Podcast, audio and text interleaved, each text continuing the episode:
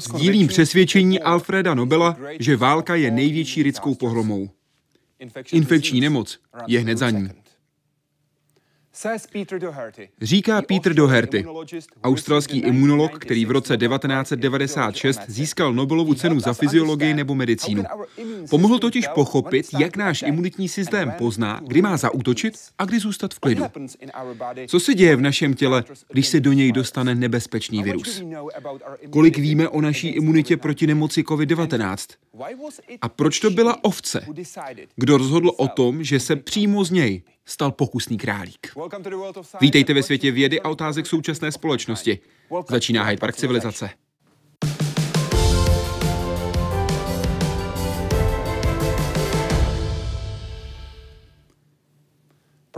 Pane profesore, moc děkuji, že jste hostem Hyde Parku civilizace. Vítejte. Děkuji. Raději bych byl v Praze, ale tohle je taky dobré. Doufám, že v budoucnu do Prahy dorazíte. Doufejme. Co myslíte, že byste teď dělal, kdybyste v genech neměl své irské dědictví? Oh, uh, Vím, na co narážíte. Je možné, že kdybych se dokázal opálit, tak bych teď surfoval někde v Austrálii. Přece jen ta země je na to jako stvořená a můj život by byl hodně jiný. Ale já se většinou na slunci jenom spálil jako kluk, takže jsem hodně četl a hodně zůstával uvnitř. Takže byste byl surfařem, asi mistrem světa surfingu. To pravděpodobně ne. Já myslím, že na to nemám postavu ani šikovnost. To je možná další důvod, proč jsem vědec. V roce 1997 jste řekl, že kvůli své světlé kůži jste neměl dobrý základ pro život ve městě, které je známé jako světové hlavní město Melanomu a proto se strávil spoustu času čtením kde čeho a všeho. Takže to byl ten jeden z důvodů, proč jste se stal vědcem. Ano, možná. Mě zajímala literatura. A spousta věcí. Filozofie, já jsem četl Sartre a Hemingwaye, pravděpodobně i Kafku. Četl jsem toho spoustu. Ruské romanopisce. Mě literatura vždycky zajímala. A umění, ale stejně tak i věda.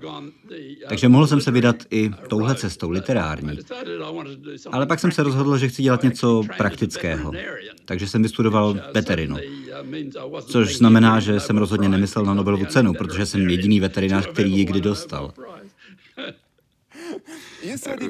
V rozhovoru pro Australian Financial Review jste v květnu 2020 řekl, cituji, rozhodl jsem se, že zachráním svět tím, že zvýším produkci potravin. A jeden z důvodů, proč jste se proto rozhodl, byl vliv vaší babičky, protože ta ve vás vyvolala hluboké sociální cítění. Je to tak? To byl vliv metodismu. Ale možná to metodisté vnímají trošku jinak, ale já jsem byl vystaven právě tomuhle uvažování. A tohle je náboženská tradice, která zdůrazňuje službu ostatním. Um, a tak jsem chtěl být uh, užitečný. A říkal jsem si, tohle je jedna věc, kterou můžu dělat. Uvažoval jsem o medicíně, že bych byl lékařem, ale byl jsem hodně mladý, já jsem ve škole přeskočil uh, ročník nebo dva a byl uh, jsem hodně nevyzrálý. No a neměl jsem absolutně žádnou empatii. A nechtěl jsem být doktorem někde na předměstí, který poslouchá lidi, jak si pořád na něco stěžují. Takže... Takže, takže vy jste nechtěl být u nemocných lidí. To jsem moc nechtěl.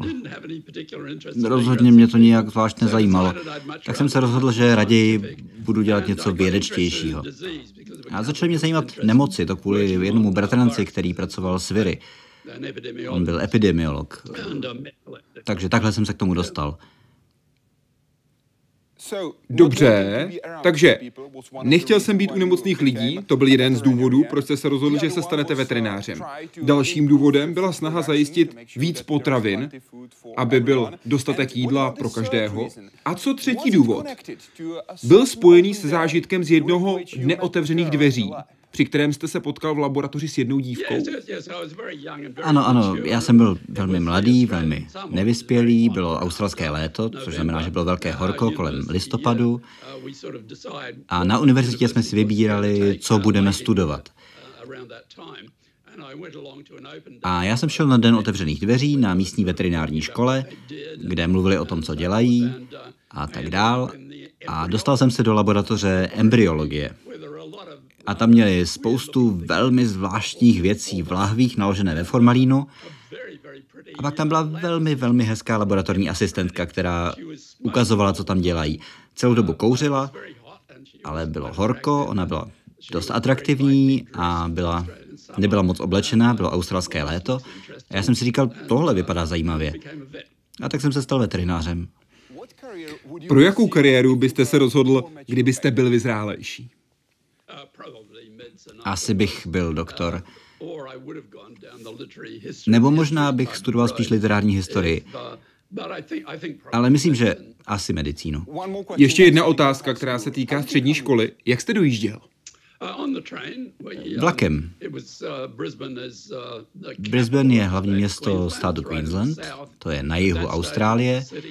V té době tam šlo nějakých 600 tisíc lidí, něco takového a bylo propojeno na vlakové trati, která jela z východu na západ. Na západ to bylo asi 600 mil, někam doprostřed Austrálie.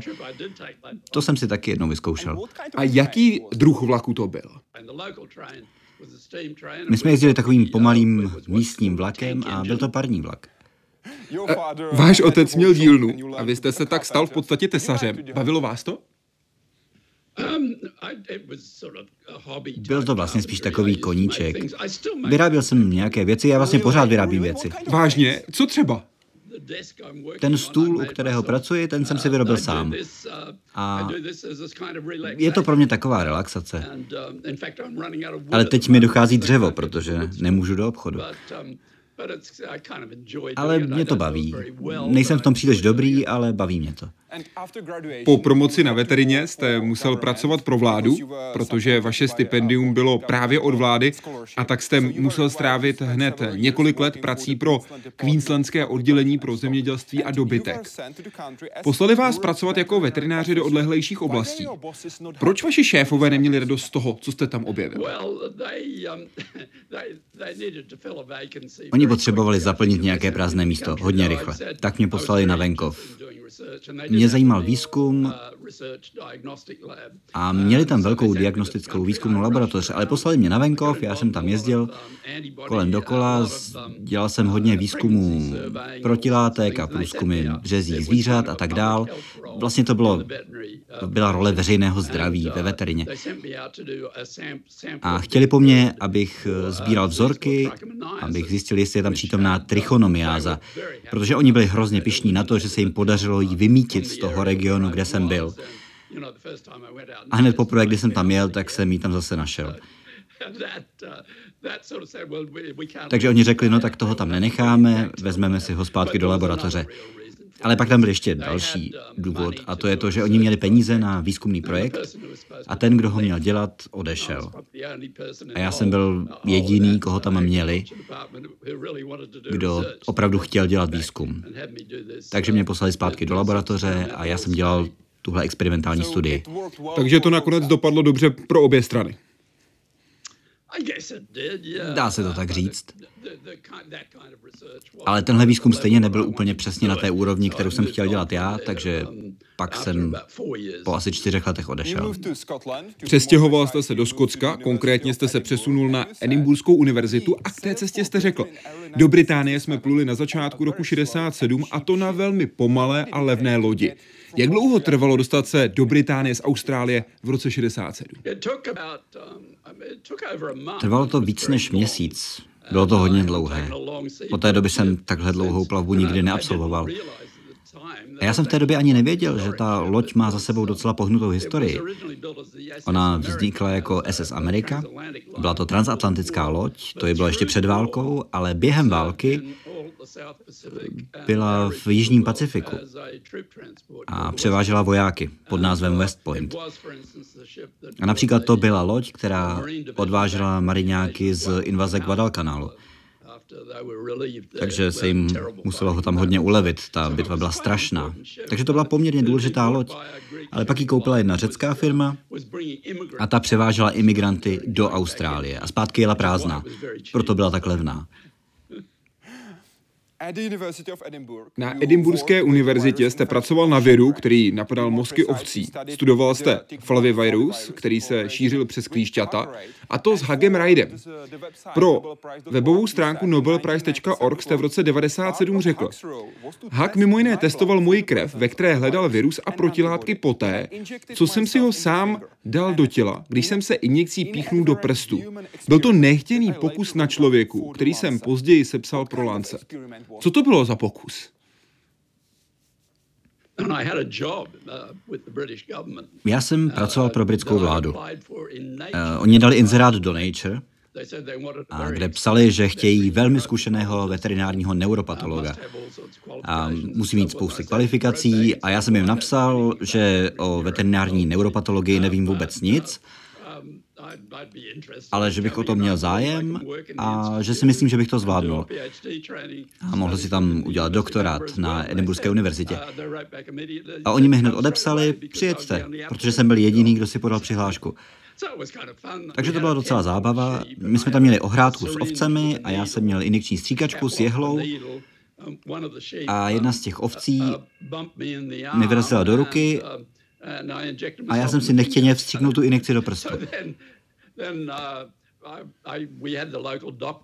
Pak ten místní lékař mi každý den bral krev, aby zjistil, jestli vyrábím protilátky nebo jestli mám ten virus v krvi. Měl jsem tam obojí, vzrostla mi teplota, už jsem se připravoval, že půjdu do nemocnice, protože ta nemoc mohla mít dost závažné neurologické symptomy, ale nakonec mi nic nebylo. Pak jsem to napsal jako článek do Lancetu a ten místní lékař, toho jsem tam napsal jako hlavního autora, ale je to poprvé a naposled, co jsem byl předmětem vlastního článku. Takže to bylo naposledy, co se z vás stal pokusný králík. Když jste se vrátil do Austrálie, potkal jste jednoho velmi důležitého člověka. Prosím, mohl byste si poslechnout tuhle hudbu? Co to je?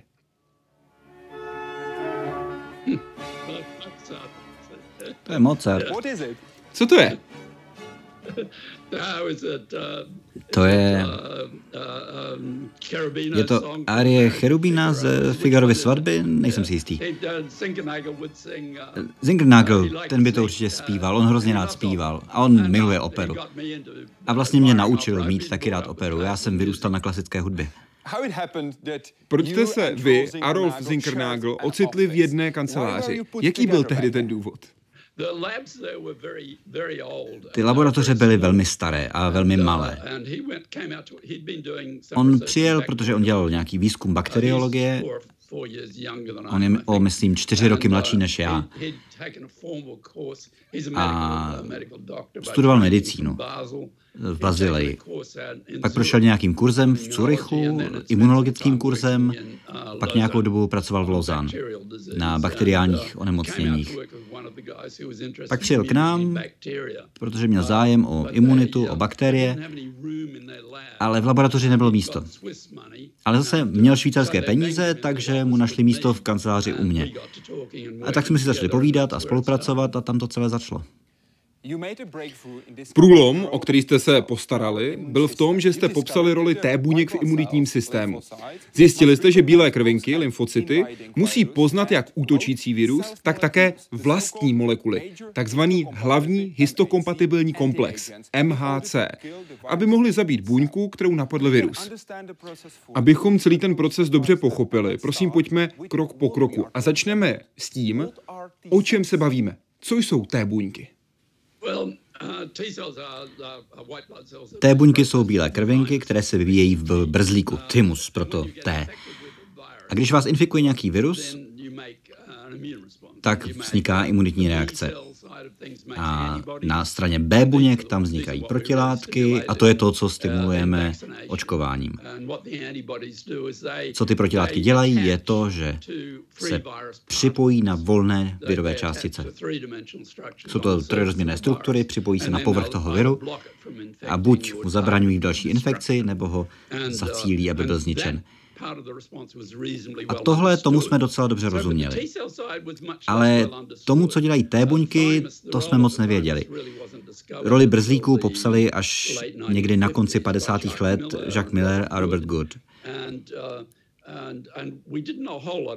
A moc jsme o tom nevěděli, k čemu to je. Ale věděli jsme, že některé z těchto buněk jsou zabijáci, že zabíjejí jiné buňky.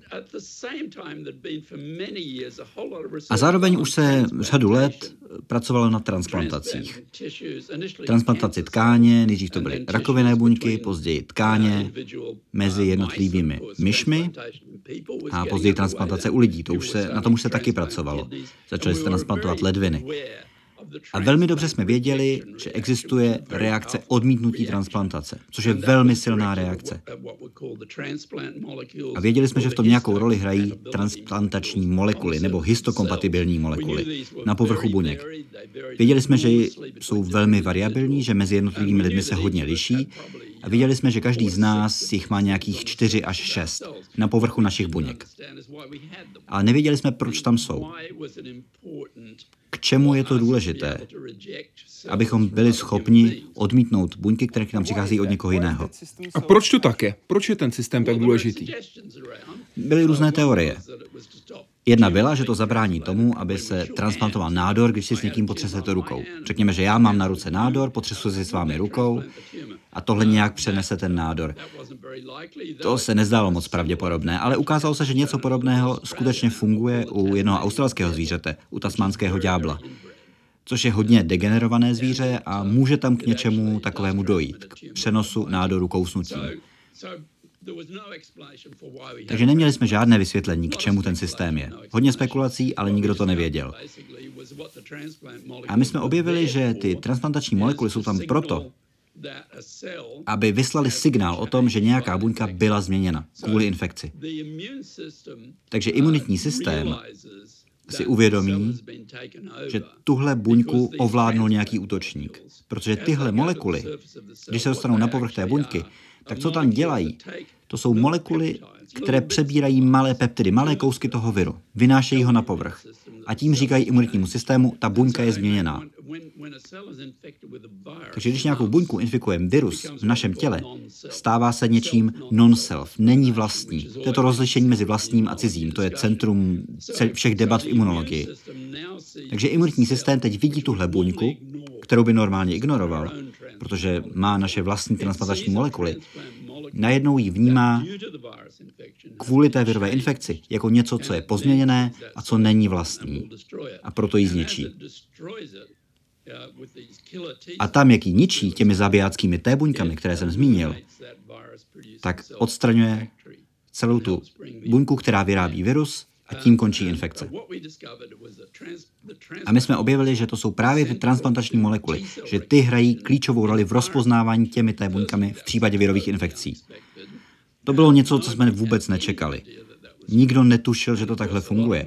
A samozřejmě spousta lidí na začátku si myslel, že jsme blázni a nevěřili nám.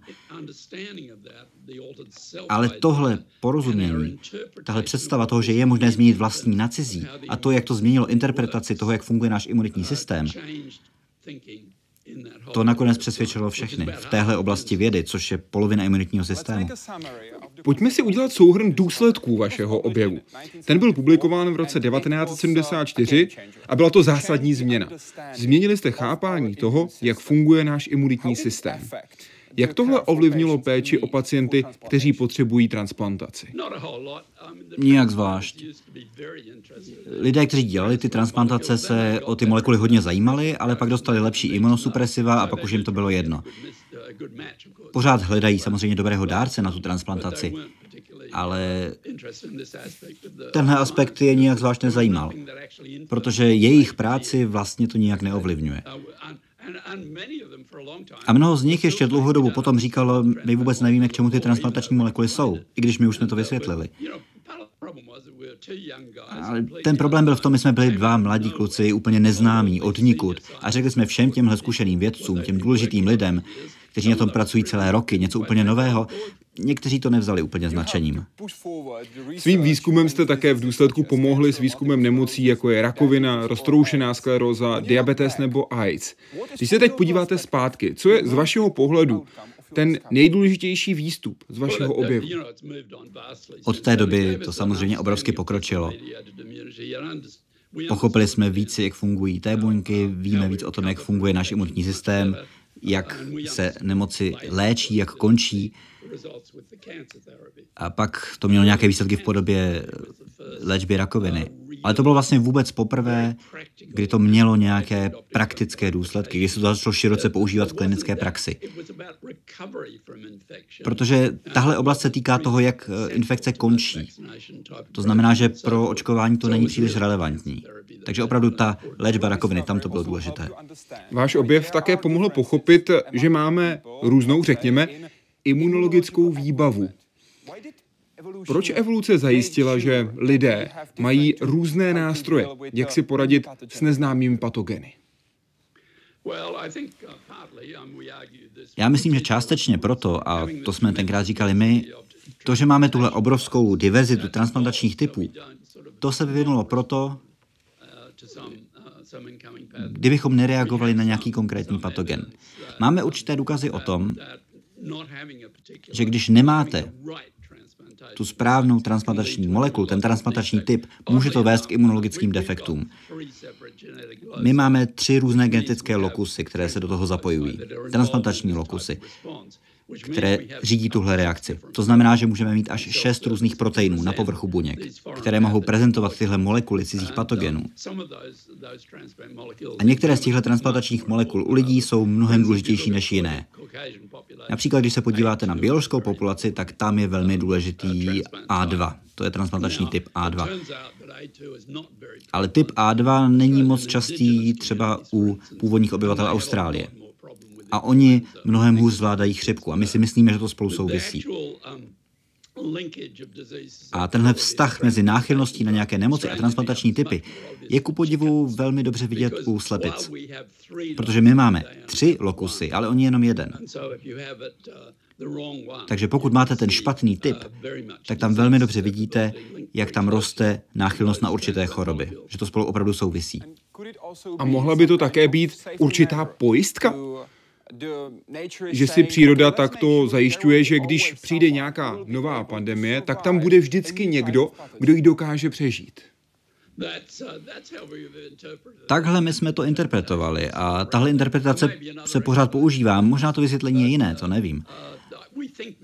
My si myslíme, že takhle se to vyvinulo a proto se to vyvinulo takhle.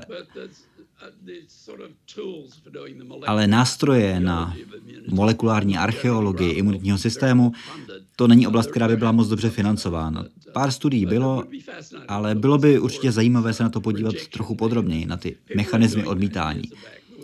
Lidé na tom pracovali několik let zpátky, třeba na korálech. Korály jsou schopné odmítnout jiný korál, který by jim mohl předat nějakého parazita. A pravděpodobně to má kořeny někde hloubše, ale jestli je to analogické s těmihle systémy, to nevím. Nobelovu cenu jste získal v roce 96, tedy 22 let po objevu. Vzpomínáte si na ten první telefon, který jste dostal? Ano, oni zavolali, to bylo někdy ve čtyři ráno, protože Švédové skončili s tím svým rokováním někdy v 10 ráno, zvedla to moje žena a ozvalo se, tady je Niels Ringer z Nobelovského výboru a ona řekla, to bude pro tebe. Takže vám vlastně předala Nobelovu cenu. Předala mi sluchátko. Ale já jsem si vždycky říkal, protože v laboratoři jsem měl lidi, kteří by byli schopni to na mě sehrát, jako nějaký vtípek. Tak jsem vždycky přemýšlel, jak poznám, že je to opravdové, ale to poznáte hned, protože má švédský přízvuk a zní velmi autoritativně. A pak vás varuje, řekne, za 15 minut vám budou volat úplně všichni protože všichni novináři s vámi budou chtít mluvit, protože tohle je ta jedna velká událost, kterou mají v kalendáři. Nobelovy ceny. Minimálně dřív to tak bylo. Takže já jsem měl čas pár lidem zavolat a pak ten telefon opravdu nepřestal zvonit. Nakonec jsme ho museli vytáhnout ze zástrčky. Sdílím přesvědčení Alfreda Nobela, že válka je největší lidskou pohromou. Infekční nemoc je hned za ní. Cituji vaše slova, pronesená v roce 97. Proč si to myslíte? Myslím, že krize COVID-19 je docela dobrý příklad. Tohle není nejhorší pandemie, jakou bychom si mohli představit. Chřipka, pandemie chřipky v roce 1918-1919 zabila nějakých 50 až 100 milionů lidí v globální populaci, která byla třetinová oproti dnešku. A tahle jsme někde u milionu lidí. To číslo pravděpodobně bude vyšší, ale určitě to není 50 nebo 100 milionů. Ale přesto to napáchalo obrovské ekonomické škody, jak víte, stejně jako válka. Takže není to lidská katastrofa, jako byla třeba druhá světová válka, která byla příšerná, ale způsobuje to velké ekonomické a sociální škody. A doufám, že to povede k nějakým rozumným změnám. Já nejsem zas tak velký optimista, že se to stane, ale je spousta věcí, které je potřeba vyřešit. A právě teď jde o pandemii způsobenou koronavirem SARS-CoV-2. Vědci se o něm dozvídají stále víc, stejně tak jako o proteinech, které jsou pro jeho fungování zásadní. Proteiny jsou dělníci, kteří dostanou úkol a odvedou práci. My jich v těle máme obrovské množství. Díky nim dýcháme, mluvíme, myslíme. Bez nich bychom nemohli žít. I koronavirus má tyto dělníky. A ti mají různé úkoly. Tohle je bodec. Oficiálně se jmenuje S-protein. Právě přes něj se virus dostává do buněk. A takhle zní. Vědci totiž ví i to, jaké stavební kameny ho tvoří. A ke každému přiřadili notu. A noty dávají dohromady hudbu. V ní se dají hledat opakující se vzory a to může pomoct při vývoji léku i vakcíny. Bodec je spolu se třemi dalšími proteiny na povrchu koronaviru. Další jsou uvnitř. Třeba tenhle, který zajišťuje kamufláž. I kvůli němu lidská buňka nepozná, že se do ní virus dostal. Tohle je potom buněčný sabotér. Ten přesvědčí buňku, aby vytvářela ty proteiny, dělníky, které chce virus, ne ty, které sama potřebuje. Buňka si tak nemůže vytvořit obranu proti viru. Tady je pak kopírka, ta skládá písmena genetické informace, aby se virus mohl rozmnožit. Na ní cílí látka remdesivir, zatím nejnadějnější možný lék. Remdesivir chce totiž kopírku obelhat, přesvědčit ji, aby kopírovala falešné informace. Když to udělá, spáchá virus sebevraždu, nebude se moct rozmnožovat. Když se virus dokáže v buňce namnožit, nastupuje hadí žena. Právě ta pomůže viru uniknout z buňky a šířit se v těle.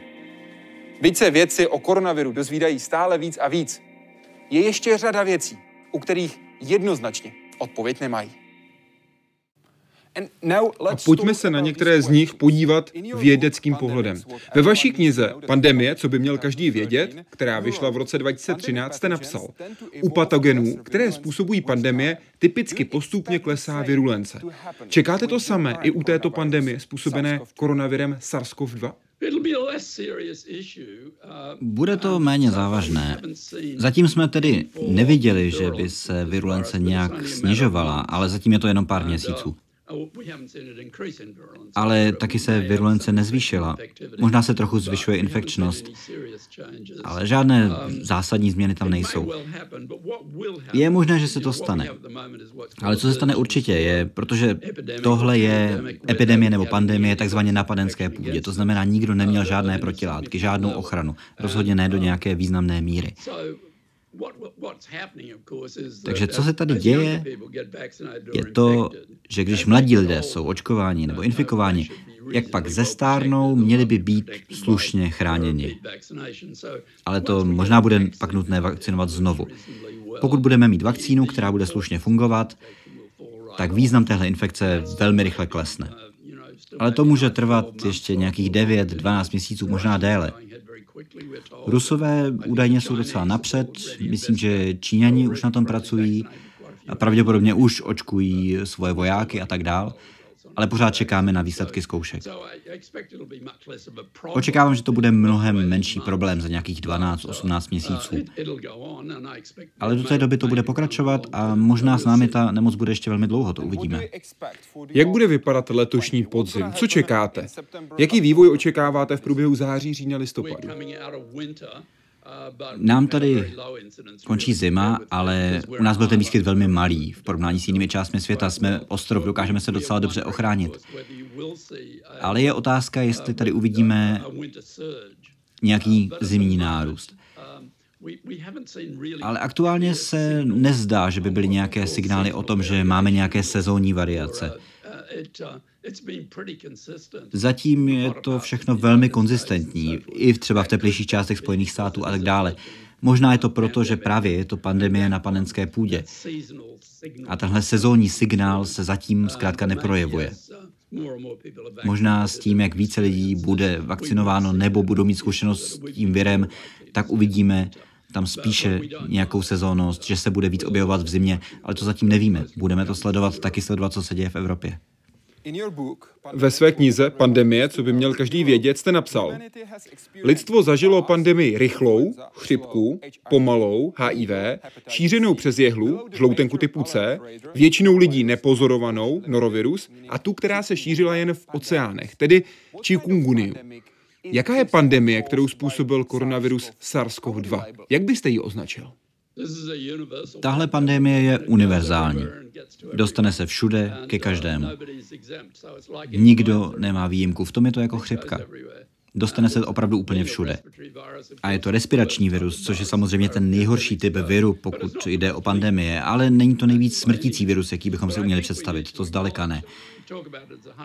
Ale je potřeba přiznat, že my o tom mluvíme jako o stoleté pandemii, protože si vzpomínáme na tu chřipkou pandemii 1918-19, ale myslím, že je nutné si přiznat, že je velmi pravděpodobné, že se v blízké budoucnosti objeví další.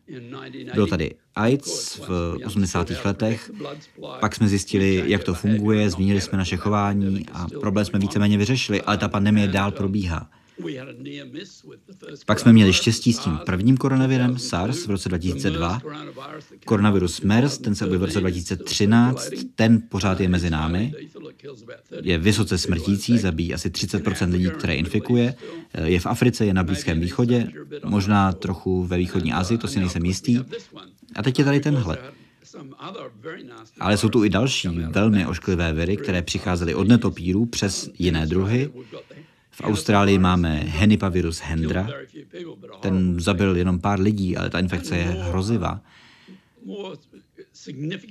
A významnější z hlediska šíření mezi lidmi je Nipah.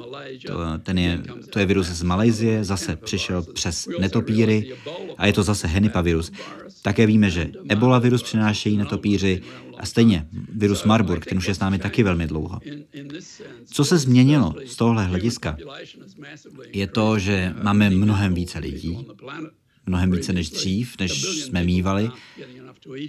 Miliarda lidí nemá dost jídla, zabíjejí divoká zvířata kvůli potravě, dochází k masivnímu odlesňování, lidé teď žijí víc v lesním prostředí, pak jsou ty trhy se živými zvířaty, které jsme viděli v Číně, ale ta další významná změna je to, že máme rychlou masovou mezinárodní přepravu.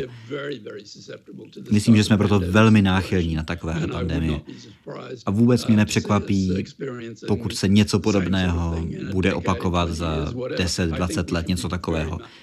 Měli bychom být mnohem lépe připraveni, než jsme byli, že se něco takového stane znova. A pravděpodobně to bude horší. Takže platí, pandemie budou častější, než jsme byli dosud zvyklí. Já myslím, že to je velmi pravděpodobné. A je potřeba nad tím takhle uvažovat. Jedna z věcí, kterou jsme nezvládli, je to, že my jsme celou dobu, nebo minimálně na začátku, o tom viru přemýšleli jako o další chřipce. Ale chřipka, já jsem s chřipkou pracoval více než 40 let s přestávkami. A o chřipce se vždycky říkalo, že chřipku nezastavíte, ten virus nezastavíte tím, že zrušíte mezinárodní lety. Ale tenhle virus je stejně infekční jako chřipka a ukázalo se, že ho můžeme zastavit zrušením mezinárodních letů. Na Nový Zéland se nedostal, v Austrálii jsme to dokázali hodně omezit. Jedna z prvních věcí, která se měla stát, je, že by všechny lety z Wuhanu byly zastaveny. Hned na začátku. Všechny mezinárodní lety. A Čína by zastavila mezinárodní lety. Pak by pravděpodobně k tomuhle vůbec nedošlo. A na druhou stranu, kdyby Evropa, evropské země, Spojené státy chápali to riziko, které má mezinárodní letecká přeprava, tak by taky podnikli nějaké kroky. Ale my jsme takhle nepřemýšleli, protože jsme si mysleli, že je to jako chřipka. Takže tohle po naučení jsme si odnesli. A je potřeba teď mít nějakou globální schodu na tom, že pokud se něco takového stane znovu, jakmile uvidíme, že to někde začíná, okamžitě přestanou létat letadla z toho konkrétního regionu a budeme velmi pečlivě sledovat, jak se to šíří. To je jedna věc, která se měla stát. A měla by se stát příště.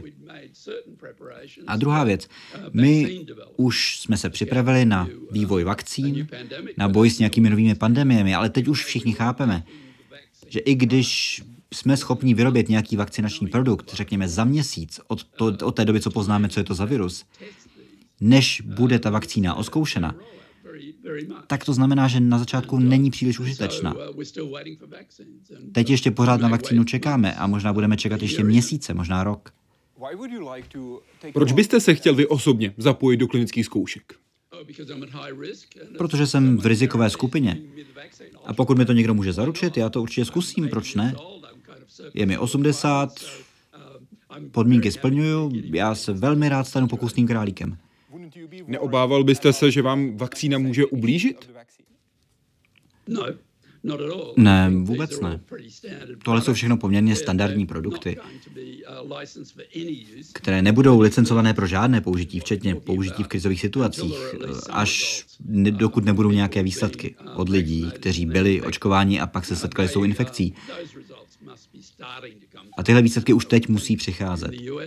Myslím, v Americe, možná v malých číslech, ale nijak zvlášť velké obavy bych neměl z nějakých vedlejších účinků u žádných z těch vakcinačních produktů, které se používají, žádný z nich neobsahuje virus schopný replikace, tedy virus, který by byl schopný se množit. Jediné, co by mě možná trápilo, je jev, kterému říkáme zhoršení závislé na protilátkách. Někdy se stane, že vakcína může infekci zhoršit. To se občas objeví, objevilo se to u očkování na respirační syncitiální virus. Tím se očkovali malé děti velmi dávno. A od té doby jsme takovou vakcínu nevyráběli. Ale byly nějaké náznaky u některých vakcinačních produktů, které se zkoušely na opicích, u toho prvního SARS viru. Ale zatím to v žádných testech se nic takového neobjevilo. V testech na zvířatech, tedy eh, u opic dalších laboratorních zvířat. Takže zatím čekáme na výsledky u lidí. Ale podívejte se na to z hlediska analýzy rizik a přínosů. Pro někoho v mém věku, kdybych se setkal s tou infekcí, pravděpodobně budu závažně nemocný. Je možné, že zemřu. Ta klinická léčba už je mnohem lepší, a lidé, kteří umírají dnes, minimálně v našich nemocnicích, eh, mají další komorbidity. Vysoký krevní tlak, diabetes a tak dále. A jsou to lidé, kteří jsou staří. Ale i když tu nemoc překonají, mám velké obavy z toho, jestli budou tak zdraví, jako byli. Je možné, že budou mít hodně dlouhodobých problémů. A jsou tady i mladí lidé, kteří nemusí do nemocnice, ale jsou mezi nimi tací, kteří mají tu nemoc velmi dlouho. Myslím, že je lepší pro každého, pokud nebude tím virem infikovaný, protože my opravdu nevíme, co s lidmi dělá. Mnohem víc mě trápí vedlejší efekty toho viru, než bych se bál nějaké vakcíny. Na druhou stranu, ta analýza rizika a přínosů pro mě říká, že bych se měl před tím virem chránit. Ale v případě nějakého mladého člověka, u kterého pravděpodobně ta infekce bude jenom mírná, vypadá úplně jinak. Mladí lidé, děti, by neměli riskovat, dokud nebudeme vědět, že ta vakcína je opravdu bezpečná. Ale pro někoho starého tam to vypadá opravdu výrazně jinak. A to je celé. Je to pravděpodobnost, relativní riziko. A jak na nový patogen zareagují starší lidé? Protože vy jste řekl, že pro ty, kterým je přes 60, nemusí být vakcína definitivním řešením, protože imunitní systém starších lidí nereaguje dobře na něco, s čím se ještě nikdy nesetkal. Ano. Obecně platí, že starší lidé nereagují dobře na nové věci z imunologického hlediska. Například v případě vakcíny na chřipku, kterou používáme tady, v ní je podstatně víc toho proteinu chřipkového, pokud ji dáváme starým lidem. Existuje speciální verze té vakcíny pro staré lidi. A ta vakcína na chřipku popravdě není nejlepší. A ta imunitní reakce, ta vakcína může selhat i u mladých lidí. Ale je pravda, že u starších lidí je mnohem menší pravděpodobnost, že reakce organismu bude dobrá.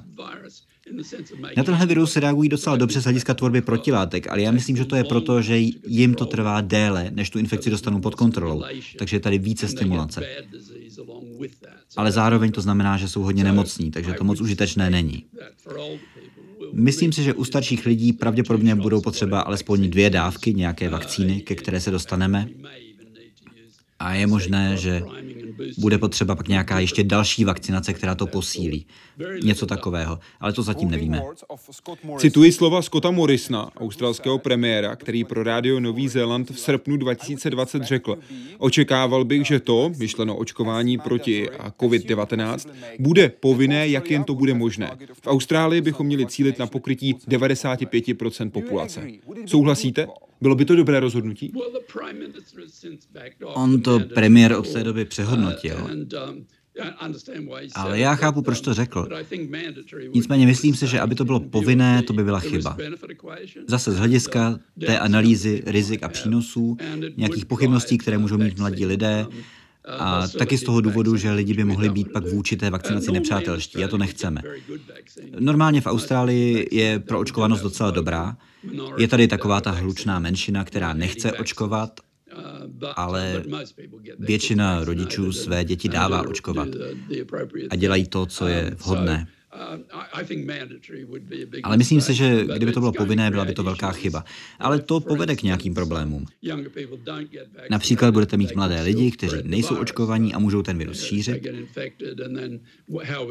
A jak budeme od sebe oddělovat lidi očkované, neočkované, jak budeme omezovat pohyb, shromažďování lidí, to nevím. Budeme mít třeba hospody, kam můžete jít, protože budete vědět, že tam všichni jsou očkovaní, jestli budeme mít nějakou imunologickou kartičku, imunologický pas, vakcinační průkaz, který ukážete u vchodu, to opravdu nevím. To uvidíme. Ale je tu hodně věcí, které je potřeba promyslet.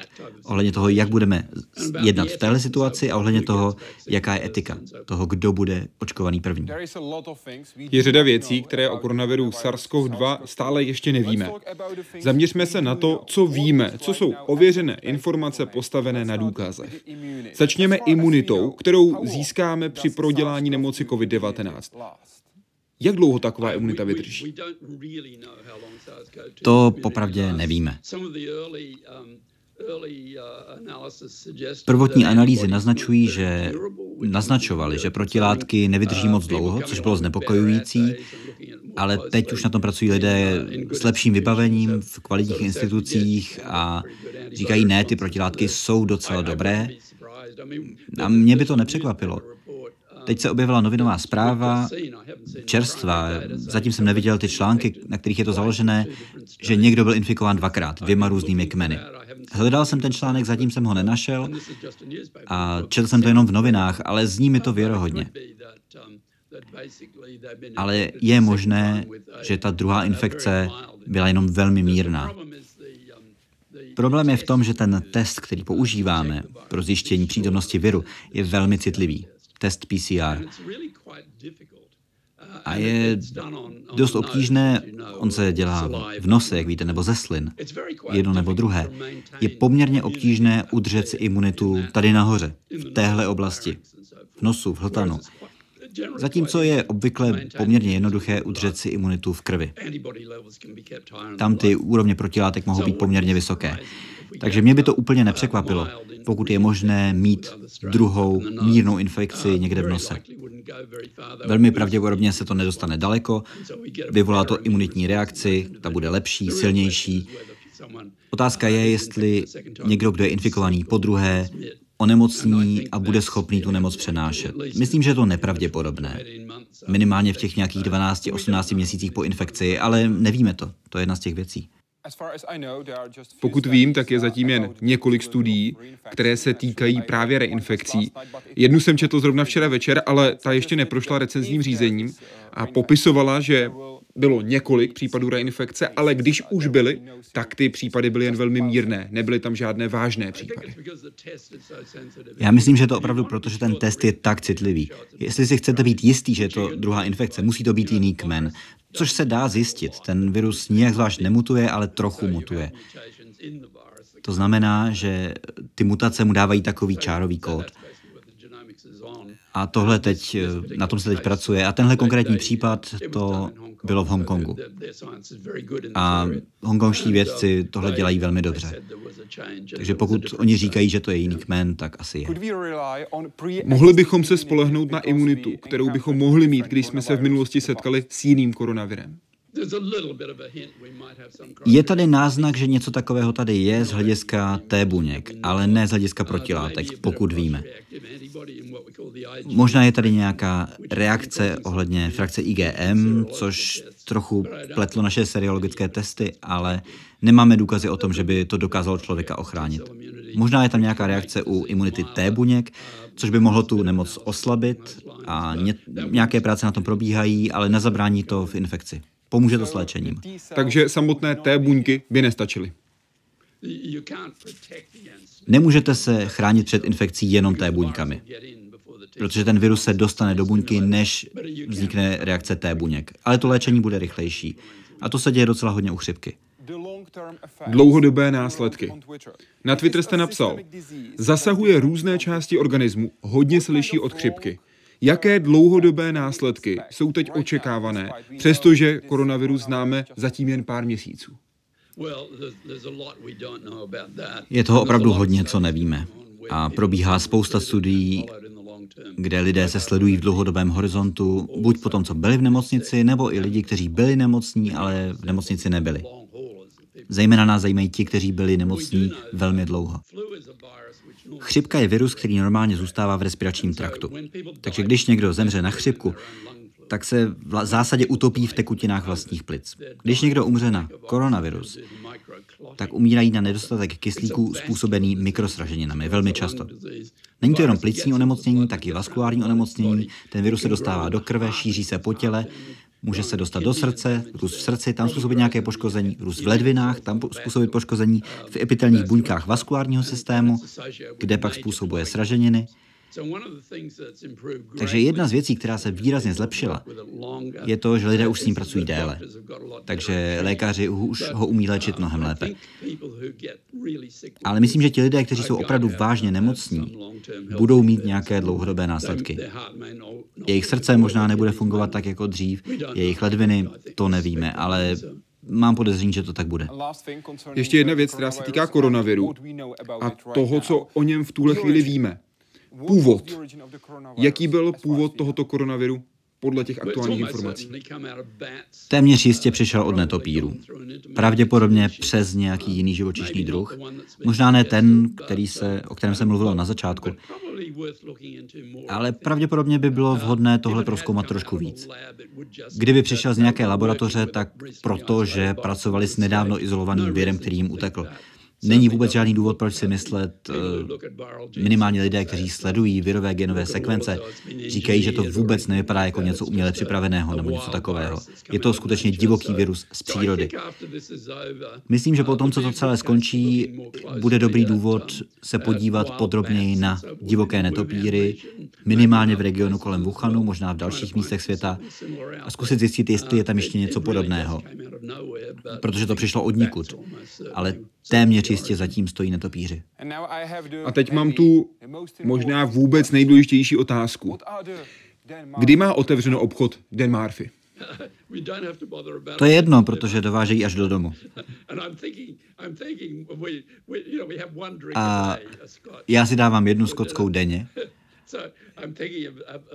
A uvažuji, že bych si dal suché září protože já uh, nejsem rozhodně alkoholik, um, ale, uh, ale oni opravdu dováží až domů, to není problém.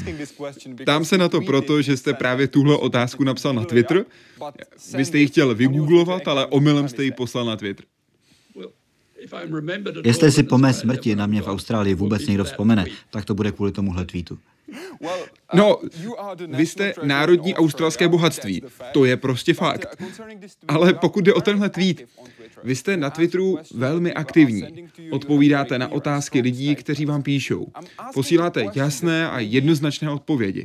Tam se na něco, co by mohlo vypadat možná hloupě, nebo bychom tuhle otázku mohli vnímat jako nedůležitou, ale já myslím, že má být položena. Proč to děláte? Proč vy jako nositel Nobelovy ceny trávíte čas na Twitteru tím, že odpovídáte široké veřejnosti? Je to nové komunikační médium. Uh, A jak víte, lidé na něm komunikují jinak. Já píšu, vždycky jsem psal. Um, psal jsem vědecké články samozřejmě, ale taky už několik knih. A každý týden píšu esej, asi 800 slov na naše uh, stránky. Uh, a tam je to volně k dispozici, pokud to kdokoliv chce někam přeposlat, může. Nakonec z toho bude knížka. A tam se snažím vysvětlit imunologii, snažím se psát o koronaviru. Ale Twitter, ono je to trošku obsesivní. Někdy se tomu věnuju hodně, někdy míň. Ale přijde mi to zajímavé, protože se tam opravdu dá vést dialog. Můžete tam konverzovat s lidmi. A já pak lépe chápu, čemu rozumí, čemu nerozumí, co je trápí, co je zajímá. Takže v tomhle ohledu to je zajímavé, ale dá se na to vyplýtvat spousta času, takže možná bych to neměl dělat. Ale po tom tweetu o Dan Murphy jsem najednou měl dvakrát tolik sledujících jako dřív. Je to tedy taky cesta, jak pomoct lidem porozumět vědě.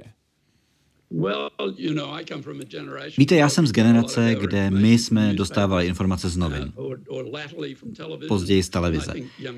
Ale myslím, že dnešní mladí lidé už ani jeden z těchto mechanismů nepoužívají. To pro ně není zdroj uh, informací. Myslím, že žijeme v naprosto uh, revoluční době, jak z hlediska práce, tak komunikace.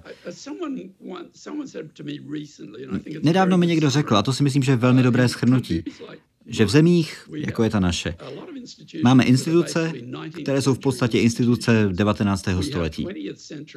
Máme řešení z 20. století, ale problémy z 21. století. A tohle dohromady nefunguje. Potřebujeme řešení 21. století. Musíme zapomenout na všechny tyhle definice toho, kdo je komunista, konzervativec, socialista, liberál, progresivec a tak dál, protože to už nefunguje. Potřebujeme si spoustu věcí promyslet znova od začátku, protože naše realita je úplně jiná.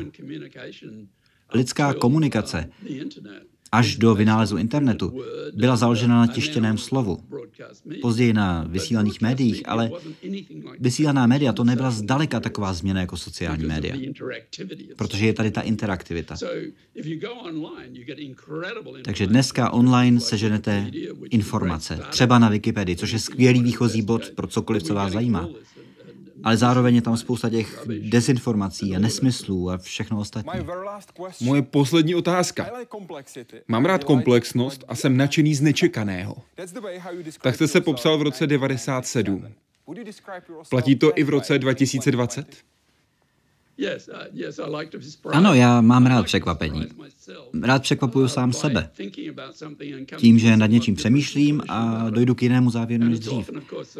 Často je to proto, že ta realita toho, co se děje, musí změnit to, jak uvažujete. Ale to je jedna z, jedno z největších potěšení, které můžete zažít. Když vás něco zajímá dlouho a najednou to začnete chápat jinak. To je velké potěšení. A další věc, která mě těší, je když vidíte něco úplně nového.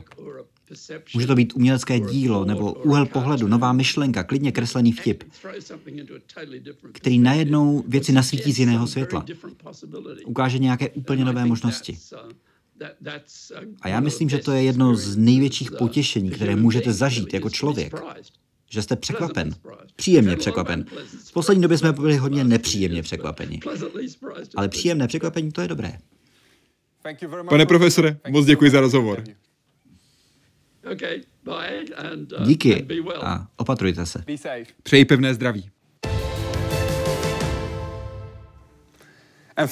A vám děkuji, že jste dnes sledovali Hyde Park Civilizaci. Celý rozhovor najdete v češtině i v angličtině na našem webu www.hydeparkcivilizace.cz. Děkuji vám a přeji příjemný večer.